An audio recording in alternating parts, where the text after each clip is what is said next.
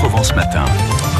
Et nous sommes au bord de l'eau quand même. On va profiter de cette journée paisible sur l'île des Ambiers avec celui qui nous guide à travers notre environnement marin, comme tous les week-ends, professeur émérite à Aix-Marseille Université, la voix de la Méditerranée, Nardo Vicente, que nous, saluons.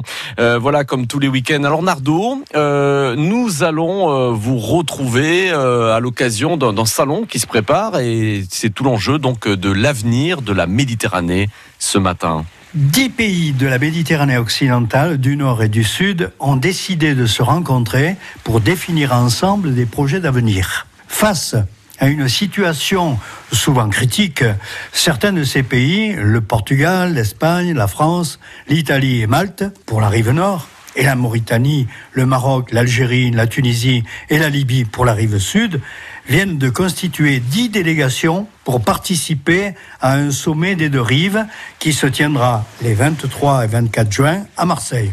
Huit de ces délégations sont conduites par des femmes. Au total, on y compte 53 femmes pour 47 hommes.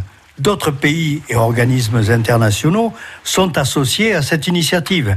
Il s'agit de l'Union européenne, l'Allemagne, l'Union pour la Méditerranée et les principales organisations économiques internationales, comme par exemple la Banque mondiale et la Banque européenne d'investissement. Et un enjeu important, bien sûr, pour notre littoral méditerranéen, Nardo. Mais quels sont les, les objectifs de ce sommet?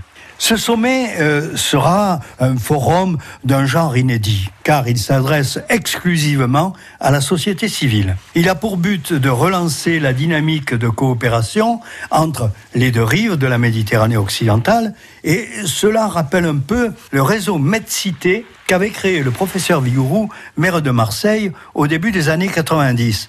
Il réunissait 18 pays du pourtour méditerranéen pour initier des collaborations dans les domaines économiques, scientifiques et culturels. Il est heureux que de telles préoccupations réapparaissent et soient conduites par des représentants de la société civile. Une première rencontre de ces délégations a eu lieu à Montpellier pour, dans un premier temps, discuter de culture, de médias et de tourisme. Et nous verrons demain quelles sont les perspectives d'un tel forum. Justement, rendez-vous demain avec notre biologiste marin Nardo Vicente à réécouter sur francebleu.fr.